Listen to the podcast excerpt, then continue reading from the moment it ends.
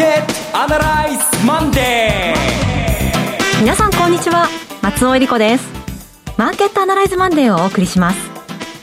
パーソナリティは金融ストラテジストの岡崎良介さん。岡崎良介です。今日もよろしくお願いします。そして株式アナリストの鈴木一之さんはお電話でのご出演です。鈴木さん。あおはようございます。鈴木一之です。よろしくお願いします。今日もよろしくお願いしますこの番組はテレビ放送局の BS1212 で毎週土曜朝の6時から放送中のマーケットアナライズプラスのラジオ版です。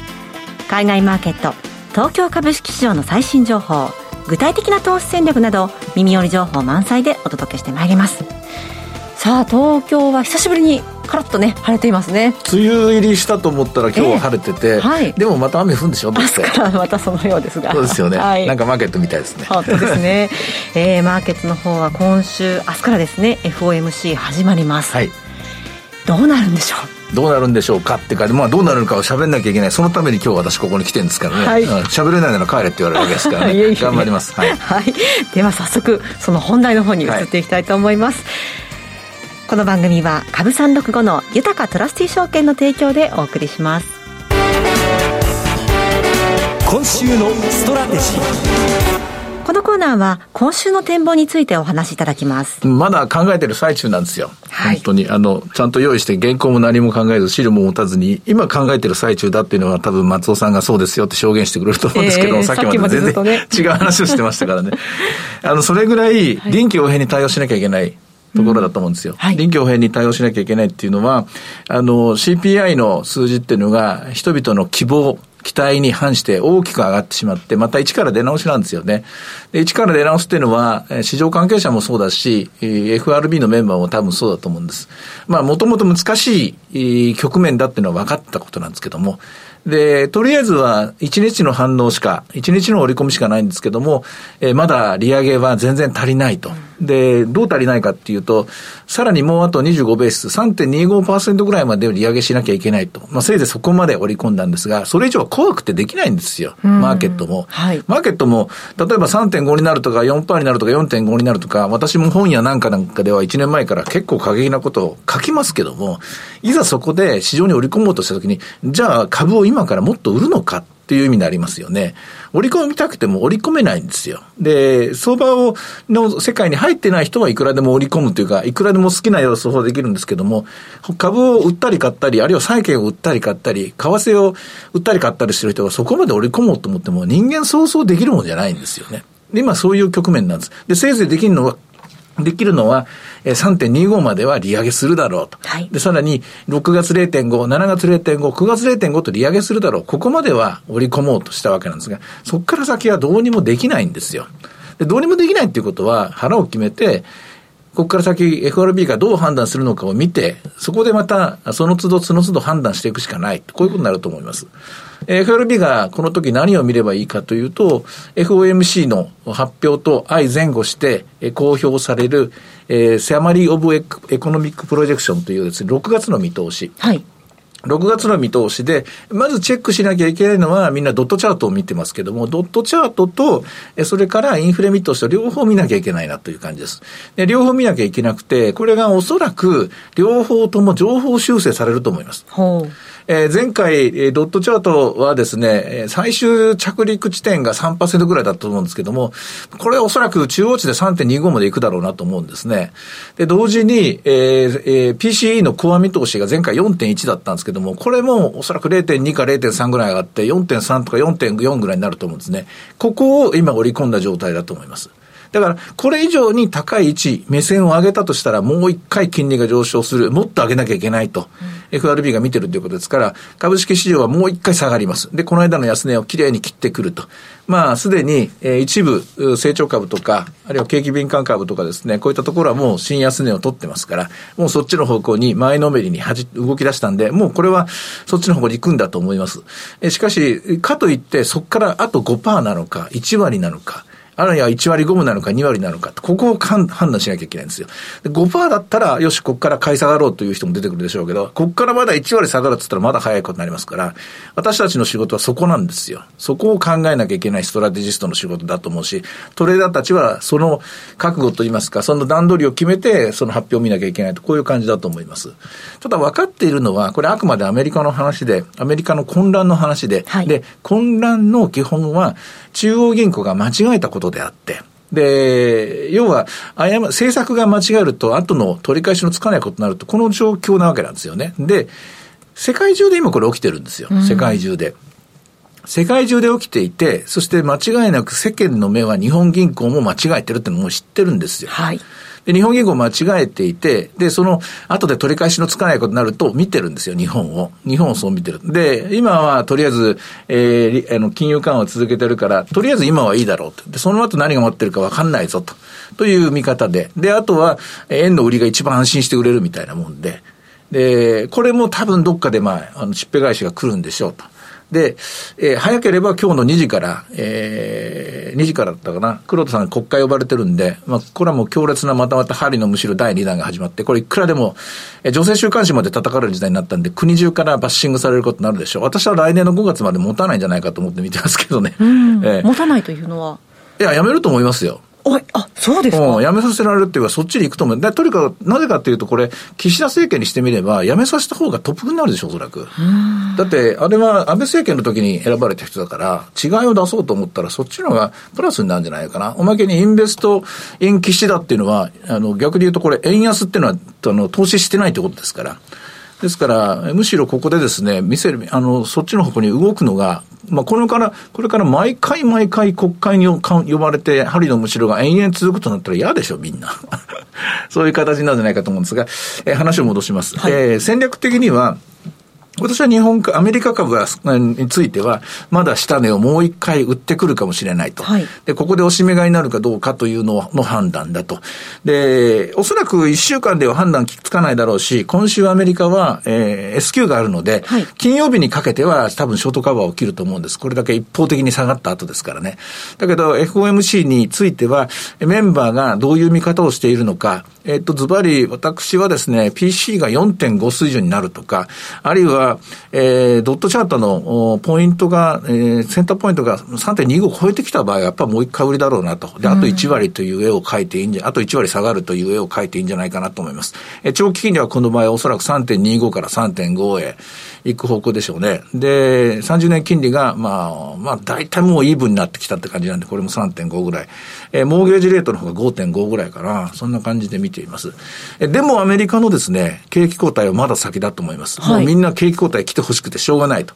まあ、えー、九州、あの、福岡、博多でも、あの、矢島さんなんかはやっぱり景気後退を見てるということなんですけども、そう甘くはないと。そんなに山じゃないと思うんですね。まあ、その判断が、実は FOMC と同じ日にですね、アメリカの小売統計が発表されるんです、5月が。はい、で、これでかろうじてプラスの数字なんですよね。前月比で見た場合ですけどね。これがマイナスとかになってきたら、にわかにもえー、景気後退だという説な話になると思うんですけども、あと、まあ、実質で見てプラスかどうかってこともポイントなんですけども、ね、この発表されるこれとまた組み合わせてみなきゃいけないですね。だから、えっ、ー、と、先ほど言った通り、PC が、えー、どれぐらいになるのか、えー、大きく上がってるか、軽く上がってるのか、これで、マトリックス的には二通りのパターン。で、FRB のドットチャートが3.25を超えてくるかどうかで二通りのパターン。さらに小売統計が、えー、悪くなってるか良くなってるかに二通りのパターン。2×2×2 ですね。8通りのパターンですね。はい。8通りのパパターンで考えて、水曜日大きな、えー、勝負になると思いますね。ボラティリティは上がることになると思うんですが、しかし肝心のボラティリティ、アメリカのビックスはさほど上がってないので、これ見ると、やっぱり景気後退は見てないなと。景気後退見てたら、もっと上がってくると思うんですね。えー、そういう感じでアメリカについては一回押して、一回大きく下に突っ込んで、その後金曜日かけて戻ってくると。で、でも一週間の動きで見ると、やっぱりまだ、えー、売りは売りなんだろうなと。というか横ばいか、よくて横ばいじゃないかなと。で、日本株はっていうと、もう朝から突っ込みましたから、はい、2万7000割れてきましたから、ここは私は買ってっていいと思いますね。今日安値2万7008円までいきましたね。あもう割ってほしいな。まあでも、2万7千か、ちょっと微妙なんですけどね、2万7千台、2万8千台の、えー、達成っていうか、2万8千台でですね、ステイするのすごい難しかったなっていうのを実感してると思うんですけども、現月も終わったし、メジャースキも終わったんで、はい、また一から相場が始まりましたから、一回下に突っ込むと思うんですが、2万6千円は割れないんじゃないかなと思って見てるんですね。うん、うん、となると、まあ、大体まあ、おしめっていうのはみんな大体5%ぐらいの調整だったら我慢できますから、そう考えると2万6千円台は買ってって、まあ2万7千円までの戻りは、割と簡単になると思うし、何よりも、えっと、これは、この後9月ぐらいまでずっと言い続けるんですけども、えー、今もう6月なんですよね。はい、で、円安にはっきりと動き出したの4月からなんですね。もう5月にはもう完全に円安ですね。4、5、6、3ヶ月経ったんですよ。ということは、3ヶ月間円安で利益を日本企業は積み上げてるはずなんですよ。うん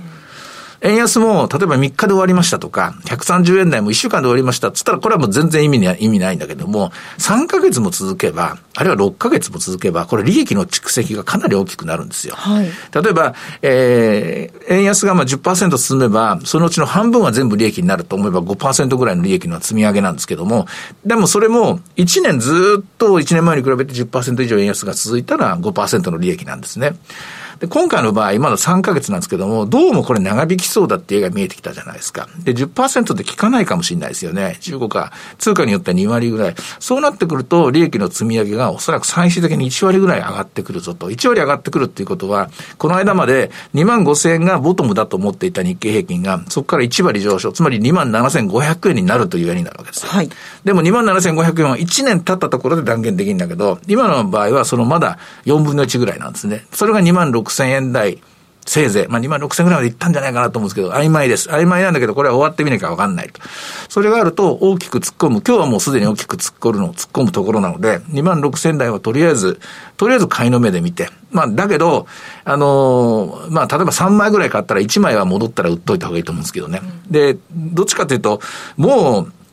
売ったり買ったりの時代は私は終わったと思うので、今セミナーで福岡でも、その前の名古屋でも大阪でも、えー、それからそもそもの東京からでも言いましたけども、デフレの時代はもう終わったと私は思いますから、デフレの時代が終わったということは、トレーディングの時代は終わったと思いますから、トレーディングの時代が終わったということは、ポートフォリオを作る時代なんで、うん、まあ、複数、えーバえー、バランスよく時間分散と値段、値が、値ぐらい分散して買って、えー、一番いいところで買えたなっていうものは、今年いっぱい持っていいんじゃないかと。うんそういう買い方で戦っていって、そういう戦そういった、そういうやり方で今週、日本株は臨んで臨んでいっていいのじゃないかなと。アメリカ株は残念ながらトレーディングが続いていると。これは金融政策があまりにも不確実性が高いということになると思います。それからドル円に関して言うと、私は今週というかもう午後にも介入があると思って見ています。えー、介入しなきゃ止まらない。介入135円まで放置したという、その意味がよくわからないんだけども、放置すればもう来週140円だし、再来週140 30円、5円になってしまいますから、放置しない、できない、国を売る、国の大事な通貨、円という日本の貴重な財産を売る方向には日本政府は組みしないという態度を見せないと、インベストイン騎士だって何なんだそれと。インベストイン騎士だと言いながら円安放置するっていうのは、あんた何だやねそれと。本当にトップの言うことかそれはということになっちゃうわけです。で、中央銀行の人たちも、えー、通貨は国の戦艦事項で私たち知りませんからで、そんなわけいかないと。それは SNS を通じて国中の人間がバッシングすることになるでしょうから、ね、ここで介入しないと、あの、そもそもの立場というものが疑われるんじゃないかなと思います。うん、今日午後ですか。あれ、山ということですね。さて、鈴木さんは今週どんなふうにご覧になってますか？そうですね、まあ、今週というよりも先週のやはりあの日経平均週後半に2万8000に乗せてきたっていうのが、やっぱり少しなんかあの違和感というか、そうあのあれよあれよという間に乗せてしまったというところがありますので、多少の調整は、もともとはあのあってもしっかるべきだなというところだったんではないでしょうかね、そそこに先週末のニューヨーク市場の木、金の大幅安というのが重なってしまったというところだと思うんですが、はい、まずこあの値段の、まあ、落ち着きどころを1、2週間、まあ、探すという、まあ、イメージで、まあ、そして、まあ、今週末、それは来週1か月の会社支給法の発売を、まあ、もういよいよ待ってましたというばかりに、今、みんな待ってるところではないんです個々の銘柄で良さそうな銘柄をじっくり狙っていくというタイミングにやっぱり来てるなというふうに思います。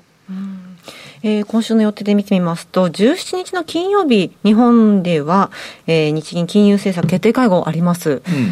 こちらは何にも為替について触れないとか、インフレについてこれでいいんだっていうような、えー、そういう論調で発表されたら、国民は SS SNS を通じて、すごい怒るでしょうね、はい、国民の声として。あの、アラブの春なんていうのが昔ありましたけども、まあ、日本の春みたいなですね、日本国民が声を上げる瞬間っていうのが近づいてると思いますね。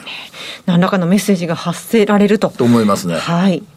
さて、では指標を見ていきましょう。えー、本日の株365の動きいかがでしょうか？っぽいですね。えー、スタートからもう348円からスタートして、これが高値です。あ先ほど松尾さんも言ってましたけども、株365もう2万7000飛んで33円が安値で、2万7000割れてないですね。はい、割れてくれた方がやりやすいんだけどなっていうのは私だけでしょうか。うん、もう一回こう割れるタイミングっていうのは今週だといつでしょう あの、割れてやった方がちょっと長いポジション持てると思うんですけど、はい、ちょっと中途半端なんですね。うん、うん、大きく突っ込むとしたら、やっぱり1000あの、高値からから1000円以上下げてくれたら、はい、突っ込んだなって感じがありますから、それをちょっと全場待ちたいなと。えー、まだ、もう終わったんですか。あ5はもう、週の前半を待ちたいなっていう感じですね。そうですか。さて、いろいろ展望していただきました。今週末土曜日には朝6時から放送します。マーケットアナライズプラスもぜひご覧ください。また、Facebook でも随時分析レポートします。以上、今週のストラテジーでした。ではここでお知らせです。株365の豊かトラスティ証券より岡崎良介さんがご登壇されるセミナーの情報です。えー、今月は大阪で開催、そしてお待たせしました来月の7月はですね、名古屋、福岡、横浜でも豊かトラスティ証券資産運用セミナーを開催いたします。えー、6月25日に大阪で開催しまして、7月2日は名古屋、7月9日は福岡、そして7月23日は横浜と、すべて土曜日の開催です。プログラムはいずれも12時半会場、午後1時開演です。第1部は小菅勤さんによります。2022年、金、プラチナ、原油コモディティの短期から中期見通し。そして大橋弘子さんと小菅勤さんによります。今注目のクリック株365の魅力とはの特別セッション。第2部では岡崎さんご登壇の2022年株式相場短期から中期見通しと題したセミナーがあります。えー、岡崎さん、日本各地回りますね。あの、一応これ対になってて、リアルマーケットアナライズでお話したことの延長といいますか、続きですね。えー、その後さらに進んでいることと、えー、訂正必要な、修正が必要な部分っていうのを分けて話してるんですけども、あの、たまたま、えー、おとといの、えー、福岡で、まあ、最後の最後に松尾さんの質問に答えてきて、ああ、そうだなと思ったんですけども、ひょっとしたらタイトル、短期、中期見通しとありましたけども、短期、中期、さらに長期見通しになるかもしれないなと。はい、というのは、私は今、4月に始まった、わずかまだ始まってから2ヶ月ですけども、日本、日本のインフレは一世代続くと見ましたので、見てますので、これもまさしく長期、超長期ですから、その一世代続く、今の環境の中で、資産運用を考えたら、全然やり方変わってくると思うんですよね。えー、それと目的も、ご自身の、例えば、今までだったら、えー、ちょっと、んなんか旅行でも美味しいもの食べに行こうかなみたいな、えー、そういうですね、小さい動機だったものが、次はやっぱり自分自身の人生のためにと、あるいは一世代になったら、あの、子供たちとか孫たちのためにという、その一族としての、まあ、えー、大きな流れとしての資産運用に変わってくると思うんですけど、はい、ひょっとしたらそこまで、まあ言い過ぎかな？1時間30分でそんな話できないかな？でもまあそういうメッセージも含めて話す必要がある、話したいなと、と、えー、福岡で思いました。いや、いいセミナーになりそうですね。はい、さあ、それでは各会場のアクセスご案内いたします。6月25日大阪は JR 福島駅徒歩3分のガーデンシティ大阪梅田。7月2日名古屋は JR 名古屋駅徒歩5分の TKP 名古屋駅前カンファレンスセンターホール 8A。そして7月の9日福岡は JR 博多駅筑紫口徒歩1分の TKP ガーデンシティ博多新幹線口プレミアホール。7月23日横浜は横浜駅西口徒歩7分の TKP ガーデンシティプレミアム横浜西口です。いずれも、いずれも最寄り駅から徒歩圏内となっております。すべてのセミナーで入場は無料です。セミナーのお申し込みお問い合わせは、豊かトラスティ証券お客様サポートデスク、フリーコール0120-365-281 0120-365-281までお願いします。受付時間は土日祝日を除く午前9時から午後7時までです。ぜひね、あの、こういった機会ですから、初めての方にもお越しいただきたいですね。うん、あの、難しい話をすると思いますよ。はい、なっちゃうんですけども、だけど、遠慮なく、あの、言ってください。あの、はい、途中で止まって、あの、また走りゃいいだけの話で。で、一応、一応1時間半30分もらってるんで、はい、あの、もしも溢れたら、また次回続きをする か、あるいはラジオでその続きをしてもいいと思いますのでね、時間はたっぷりあると思います。はい。えー、安心してお越しください。はい、あの、実は今回リアルマーケットアナライズ、本当に多くの方にご応募いただきまして、うん、えー、抽選に漏れてしまった方も数多くいらっしゃったと聞いております。うん、ぜひこちらの岡崎さんのセミナーの方にご応募いただけたらと思います。えー、実は同じ年ではしばらく解散の予定はないということで、そういった意味でも皆さんご応募いただけたらと思います。はい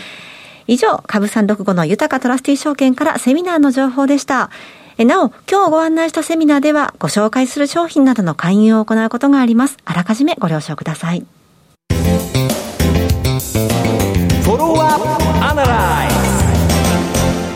では参ります。鈴木さんの注目企業です。お願いします。はい、あの、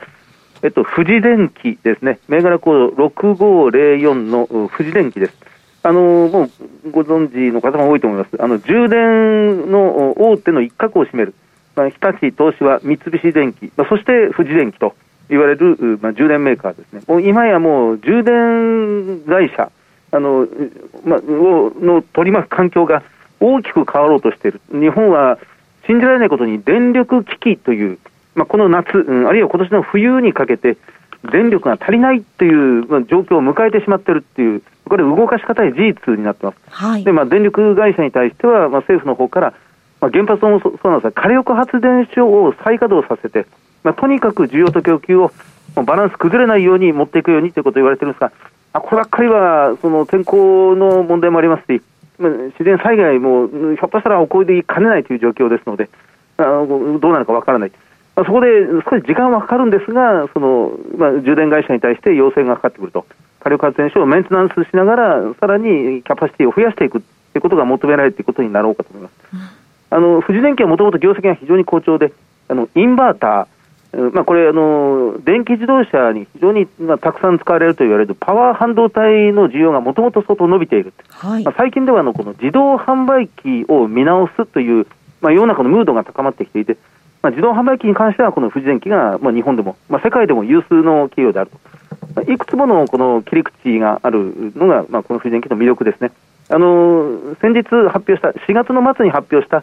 まあ、前期の決算、2022年3月期は営業利益が5割伸びて750億円。まあ、今期も会社側、基礎の段階で非常に慎重なんですが、まあ、10%近く営業利益が伸びて820億円。まあ、株価はもう過去20年代のまあ、高値近辺に来てるんですが、まあ、前期大幅増配、まあ、今期もまだ配当未定としてますけど、おそらく今のペースでいけば配当はかなり増やしてくると見られる。配当利回り1.6%ぐらい、えー、ROE12% ぐらいという、まあ、富士電機、株価は今日ちょっと下がりまして、6000円ちょっとというところですが、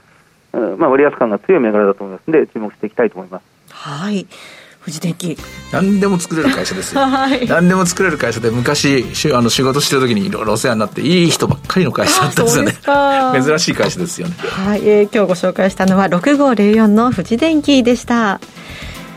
さてマーケットアナライズマンデーはそろそろお別れの時間です。ここまでのお話は岡崎亮介と。鈴木和之そして松尾恵理子でお送りしました。それでは今日はこの辺で失礼いたします。さようならこの番組は株365の豊かトラスティ証券の提供でお送りしました。